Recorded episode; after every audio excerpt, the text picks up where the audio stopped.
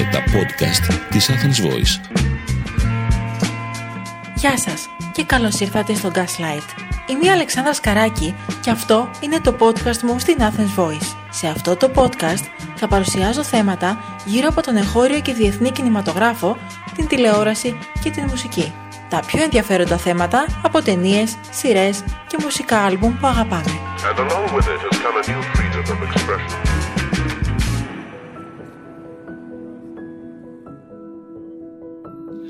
Μια αρχοπορημένη ενηλικίωση ενός ονειροπόλου και λίγο κεντρικού ράφτη που ζει στο μικροσκοπικό πατάρι του οικογενειακού ραφτάδικου.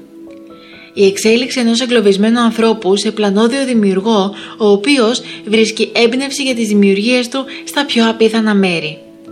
Αυτό είναι το κεντρικό θέμα της ταινίας ράφτης Taylor σε σκηνοθεσία της Σόνια Λίζα Κέντερμαν. Σε αυτό το επεισόδιο μιλάμε με τη σκηνοθέτηδα για την ιδέα και υλοποίηση της πρώτης μεγάλου μήκους ταινίας της, πώς είναι να γυρίζεις μια δραματική ταινία με στοιχεία από άλλη εποχή στο κέντρο της Αθήνας και όχι μόνο, αλλά και για τον δικό της κινηματογράφο. Ας μιλήσουμε πρώτα για την υπόθεση της ταινίας. Ο 50χρονος Νίκος είναι ένας εκλεπτισμένος ράφτης παλαιάς κοπής που πασχίζει να κρατήσει ζωντανή την καλοντημένη αριστοκρατία του 60 καθώς φαίνεται ότι έχει μείνει εκεί. Έχει ένα επάγγελμα που πεθαίνει και προσπαθεί να αντιμετωπίσει τις προκλήσεις και να κρατηθεί. Όμως, όταν η τράπεζα απειλεί να κατάσχει το οικογενειακό ραφτάδικο και ο ηλικιωμένος πατέρας του νοσηλεύεται σε νοσοκομείο, τότε ο Νίκος θα κληθεί να πάρει για πρώτη φορά τη ζωή στα χέρια του θα βρει έναν ανορθόδοξο τρόπο για να φέρει την τέχνη του κοντά στους ανθρώπους της σύγχρονης κοινωνίας. Θα μπορέσει μια νύφη στα καμίνια να γίνει η μουσα του αλαφροίσιου του ράφτη. Είναι μια αισιόδοξη και ανθρωποκεντρική ιστορία με φόντο την οικονομική κρίση όπως τη βιώνει σε ατομικό και συλλογικό επίπεδο ο ευαίσθητος αλλά και δυνατός Νίκος, ο ήρωας του φιλμ. Πρωταγωνιστές του ράφτη είναι οι Δημήτρης Ήμελος, Ταμίλα Κουλίεβα, Θανάσης Παπαγεωργίου, Στάθης Σταμουλακάτος και Δάφνη Μιχοπούλου. Όπως είδαμε στο τρέιλερ, η ατμόσφαιρα στα πλάνα μοιάζει σαν να είναι από παραμύθι. Τα έντονα και πιο ήσυχα χρώματα, οι vintage ενδυμασίες, η μουσική, οι πολύχρωμες γειτονιές του κέντρου της Αθήνας δίνουν την αίσθηση ότι βρισκόμαστε σε μια άλλη εποχή θα λέγαμε ότι είναι εμφανές το στοιχείο του ρομαντισμού, ίσως και της νοσταλγίας. Το φιλμ που θα παρακολουθήσουμε στα θερινά σινεμά από τις 3 Ιουνίου που κυκλοφορεί από την Tanweer είναι μια συμπαραγωγή Ελλάδας, Γερμανίας και Βελγίου. Μάλιστα, η σκηνοθέτρια συνυπέγραψε το σενάριο με την Αμερικανίδα σεναριογράφο και συνεργάτητα Tracy Sunderland, οπότε μιλάμε για μια διεθνή παραγωγή.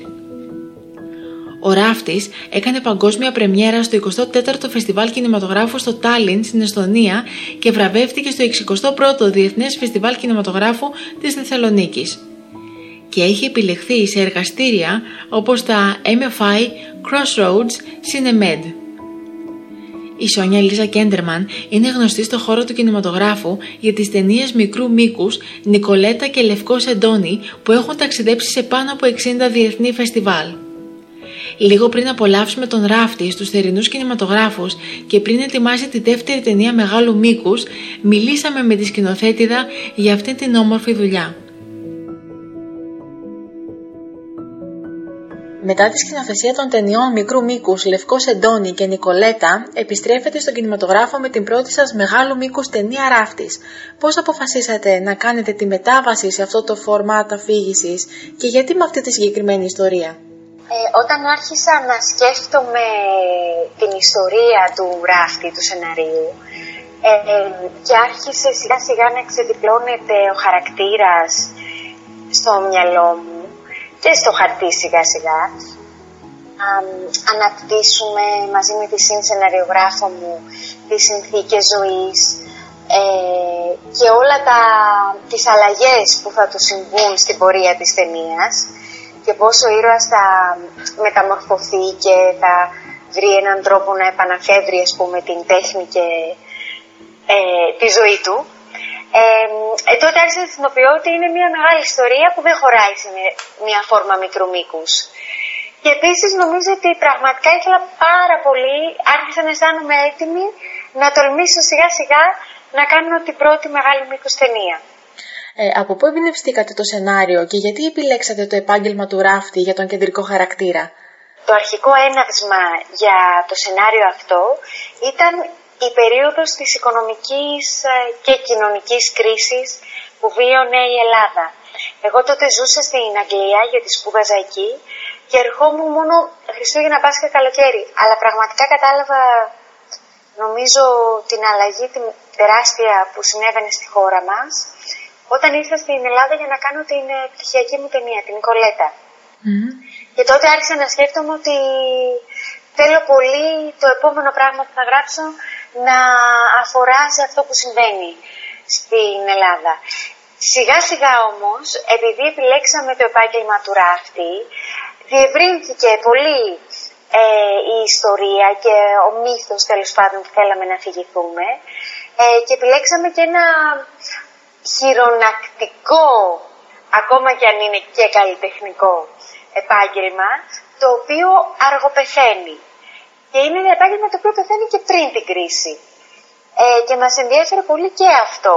Πώς δηλαδή η κρίση κάπως αποτελειώνει ή και απαξιώνει κάποιους παραδοσιακούς ε, τεχνητες Πάμε λιγάκι να μιλήσουμε για τους ηθοποιούς, γιατί πλαισιώνεται από ένα πολύ ωραίο cast ηθοποιών η ταινία. Δημήτρη Σίμελος, Ταμίλα Κουλίεβα, Θανάσης Παπαγεωργίου, Στάρης Ταμουλακάτος, Δάφνη Μιχοπούλου. Με τι κριτήρια επιλέξατε τους ηθοποιούς; Ο Δημήτρης ο Ήμελος ήταν στο μυαλό μου από όταν ξεκίνησα να γράφω το σενάριο. Και από ένα σημείο και έπειτα ακόμα και στην Αμερικανίδα σεναριογράφο έστελνα διάφορα βίντεο και ό,τι έβρισκα στο διαδίκτυο και ουσιαστικά γράψαμε το ρόλο πάνω στον ήμελο. Παρότι τότε προσωπικά δεν το γνώριζα ακόμα. Το παρακολουθώ στο θέατρο από τα 18 μου, ε, αλλά προσωπικά το γνώριζα ε, ένα διάστημα πριν να ξεκινήσουν τα γυρίσματα. Και μου άρεσε πολύ ο Δημήτρης γιατί υπέθετα εγώ και ήλπιζα ότι έχει κάτι από τον ήρωα και στο δικό του χαρακτήρα και τελικά mm. αποδείχτηκε ότι αυτό είναι αλήθεια. Ναι. Ε, επίσης επειδή είναι υπέροχο σπουδαίος ηθοποιός και έχει κάτι και από βοβό σινεμά. Δηλαδή, εάν είχε γεννηθεί στο 1910, νομίζω ότι θα μπορούσε να είναι ο απόλυτος ήρωας και πρωταγωνιστής σε ασπρόμαυρες ταινίες και θυμίζει για μένα πολύ και τον Buster Keaton που ήταν μια βασική αναφορά. Οπότε αυτός ήταν και ένας επιπλέον λόγος. Τώρα, την Ταμίλα τη λατρεύω και ονειρευόμουν να πει ναι. Μ' αρέσει πολύ για, για αυτόν τον ε, χαρακτήρα συγκεκριμένα, γιατί έχει ένα κράμα εθραστότητας και μιας αναπάντεχης δύναμης, που νομίζω ότι τέριαζε πάρα πολύ στην ηρωίδα. Ο Παπαγεωργίου Θανάσης ήταν μεγάλη τιμή και χαρά να είναι μαζί μας και τον, με, παρότι παρά τη μεγάλη πορεία του στο χώρο και στο θέατρο κυρίως, στο θέατρο στο ΑΡ, είναι απόλυτα προσιτός και δοτικός και η τέχνη της ραπτικής είναι ένας κόσμος που ο ίδιος γνωρίζει από πρώτο χέρι. Ε, και παρότι είναι γλυκύτατος στη ζωή, νομίζω ότι έβγαλε τον δυναστευτικό και πατριαρχικό ρόλο mm. της ταινίας. Ο Στάθης ήταν, μου άρεσε πάρα πολύ γιατί είναι τελείως κόντρα σε ό,τι έχει παίξει μέχρι τώρα. Και μου φαίνονταν πολύ γοητευτικό στην ταινία μας να εκφράσει την πιο τρυφερή και μαλακή, ας πούμε, πλευρά του. Και η Δάφνη, η μικρή, που δεν είναι πια τόσο μικρή, είναι ακριβώς ο χαρακτήρας του σεναρίου. Δηλαδή είναι πανέξυπνη και πανούργα, είναι σαν σγούρα, έχει τρομερές ιδέες, δεν είχε ξαναπαίξει σινεμά ποτέ, αλλά έχει εμπειρία από τη θεατρική ομάδα του σχολείου της και ήταν ε, πολύτιμη η, συν, η συνεισφορά της στο να χτίσουμε το ρόλο. Μάλιστα. Ε, η τέχνη της ραπτικής και η μόδα του 1960 με την οποία έχει κολλήσει ο πρωταγωνιστής έρχονται σε αντίθεση με την Αθήνα, την Ελλάδα του σήμερα. Ποιος είναι ο ρόλος αυτών των αντιθέσεων στην ταινία και πού αποσκοπούν; είναι μεγάλη αλήθεια ότι οι αντιθέσεις ε, και από το 60 μέχρι το σήμερα, αλλά και στην ταινία είναι εμφανείς. Νομίζω ότι ο πατέρας εκφράζει, ο ρόλος του πατέρα εκφράζει τον παραδοσιακό ρόλο του εμποροράφτη, που σήμερα εκλείπει απόλυτα. Ο γιος του, ο ήρωας της ταινίας, ο Δημήτρης Ήμελος, έμαθε αυτή τη τέχνη από τα 14 του, μεγάλωσε στο ραφτάδικο και ουσιαστικά φέρει όλο το βάρος μιας και πατροπαράδοτης τέχνης, αλλά και μιας κληρονομιάς ενός ραφτάδικου που πλέον φύνει απόλυτα. Και γι' αυτόν η πρόκληση είναι πώς θα ξεφύγει από αυτή τη σκιά και θα μπορέσει να ας πούμε αντρωθεί και να βρει το δικό του τρόπο να δημιουργεί. Οπότε νομίζω η μεγάλη αντίθεση είναι ότι καταρχάς μετακινείται από αυτό το εγκατεστημένο ραφτάδικο που υπάρχει εκεί δεκαετίες και πρέπει να γίνει πλανόδιος για να μπορέσει να συνεχίσει αυτή τη τέχνη. Ε, και επίσης είναι μεγάλη αντίθεση μεταξύ του bespoke, το tailor-made ανδρικό κοστούμι και του πολύ οικονομικού και ας πούμε λίγο πιο γρήγορου παρόλα αυτά εφάνταστου νηφικού που φτιάχνει Οπότε νομίζω ότι κάνει, ε, ο, ο ήρωας φέρει αυτές τις αντιθέσεις και κάνει τη μετάβαση στην ταινία. Πολύ ενδιαφέρον. Πόσο χρόνο διήρκησε η διαδικασία προετοιμασίας του σεναρίου και της παραγωγής γενικότερα και πώς ήταν η εμπειρία των γυρισμάτων στο κέντρο της Αθήνας, λειτουργεί η πόλη ως ένας επιπλέον χαρακτήρας στην ταινία; Ναι, ε, ο χρόνος ε, γραφής διήρκησε αρκετό καιρό γιατί κάναμε πολλή έρευνα παράλληλα και εγώ μπήκα σιγά σιγά στον ε, κόσμο των ραφτάδων και των ε, υφασματάδικων. Οπότε όσο περισσότερα πράγματα μάθαινα τόσο διαμορφωνόταν αντίστοιχα και το σενάριο. Έπειτα τα γυρίσματα στο κέντρο της Αθήνας ήταν μια συγκλονιστική εμπειρία που είχαμε νομίζω και τεράστια τύχη γιατί όλα πήγαν πολύ καλά, δεν είχαμε κάποιο απρόοπτο, αλλά ήταν οργανωμένη και η παραγωγή η πόλη είναι σαν να είναι με έναν τρόπο συναγωνιστής νομίζω του κεντρικού ήρωα. Δηλαδή η πόλη είναι ένας χαρακτήρας από μόνος του.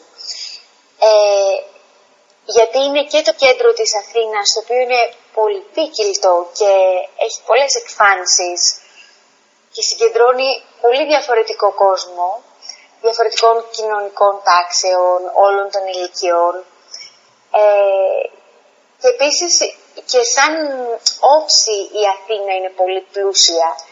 Δηλαδή συνδυάζει από τα γκράφιτι μέχρι κάποια πιο αριστοκρατικά μαγαζιά και από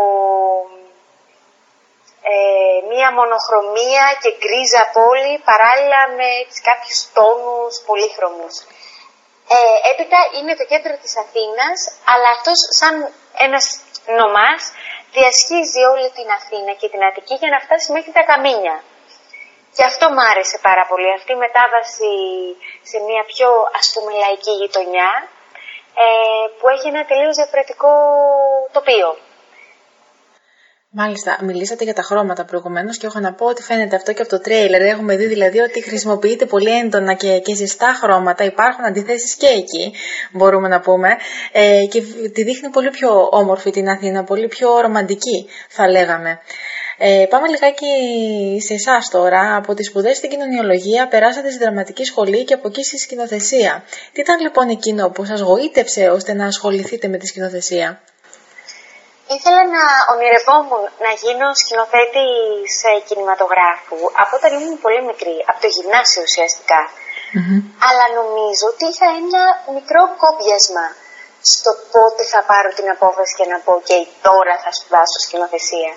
Και έτσι η κοινωνιολογία ήταν μια, κάπως ένα μαξιλαράκι για να μπορέσω να πάρω την, ε, το κουράγιο να πάω και στο Λονδίνο, στη σχολή κινηματογράφου.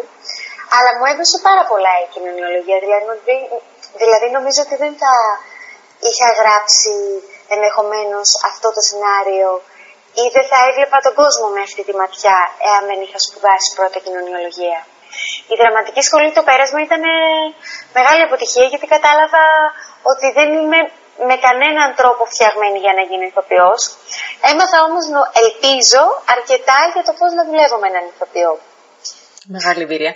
Πολύ ωραία. Υπάρχει κάποιος σκηνοθέτης που σας εμπνέει στο δικό σας έργο; Φυσικά. Μελετήσαμε πάρα πολύ ε, ταινίες του Τσάρλι Τσάπλιν και ιδίως του Μπάστερ Κίτον. Ε, ναι. Ήταν οδηγός και στην υποκριτική με τον Δημήτρη γιατί τις βλέπαμε μαζί αλλά και σε πολλά άλλα πράγματα και στη σκηνογραφία και στην αφήγηση. Ε, επίσης ε, είδα όλες τις ταινίες για μία ακόμα φορά του Ζακ Τατί και άλλες έτσι γαλλικές κομμωδίες που ήταν οδηγός για μένα. Και από σύγχρονο κινηματογράφο, σχεδόν σύγχρονο δηλαδή, ε, ξαναείδα πάλι κάποιες ταινίες του Κιαροστάμι και άλλες ιρανικές ταινίες για την ε, απόλυτη απλότητά τους και την πολύ ας πούμε καθαρή αφήγηση που είναι συγκεντρωμένη σε πολύ μικρές δράσεις που αποκτούν τεράστια σημασία. Και μιας και μιλήσαμε για αφήγηση, και στις τρεις ταινίες που έχετε σκηνοθετήσει, βλέπουμε την έννοια της αλλαγής και φυσικά τη σταδιακή εξέλιξη του, του βασικού χαρακτήρα μέχρι το τέλος της ταινίας. Είναι αυτό ένα pattern που επιθυμείτε να παρουσιάζετε στο δικό σας κινηματογράφο; Ναι, ε, νομίζω ότι όλοι οι ήρωες στις ταινίες μου και σε μικρού μήκου και στην, ε, στο ράφτη ε, περνάνε από μια μεγάλη διαδικασία εσωτερικής αλλά και εξωτερικής πρακτικής μεταμόρφωσης και σταδιακής αλλαγής. Ε, ξεκινούν από ένα κλειστό σύμπαν, από ένα μικρό κόσμο και οδηγούνται από εξωτερικές συνθήκες τις περισσότερες φορές ή και εσωτερικές να βγουν στον έξω κόσμο και με έναν τρόπο να πάρουν τη ζωή στα χέρια τους. Αυτό και στις τρεις ταινίες μου κάνει τους ήρωες να έρθουν αντιμέτωποι με την αλήθεια τους και να δυναμώσουν και να πάρουν τη ζωή στα χέρια τους. Πάρα πολύ ωραία. Μία τελευταία ερώτηση που ήθελα να σας κάνω είναι τι θα δούμε μετά τον ράφτη. Υπάρχει κάτι, ετοιμάζεται κάτι αυτή την περίοδο, ίσως κάποια δεύτερη ταινία μεγάλου μήκους; Ναι, γράφουμε πάλι μαζί με τη συνσεναριογράφο μου το σενάριο για τη δεύτερη ταινία το οποίο και αυτό θα έχει πολλές αντιθέσεις και αλλαγές και μεταμορφώσεις και είναι ακόμα σε στάδιο γραφής. Εύχομαι κάθε επιτυχία. Ευχαριστώ πάρα πολύ. Μια υπέροχη ιστορία που θα συγκινήσει και θα σας χαρίσει ένα μεγάλο χαμόγελο. Μην τη χάσετε. Ήταν το podcast Gaslight της Athens Voice με την Αλεξάνδρα Σκαράκη. Ευχαριστώ για την ακρόαση. Ήταν ένα podcast από την Athens Voice. Μπορείτε να ακούσετε τα podcast της Athens Voice στο athensvoice.gr και στο Spotify, στο Apple Podcast και το Google Play Music.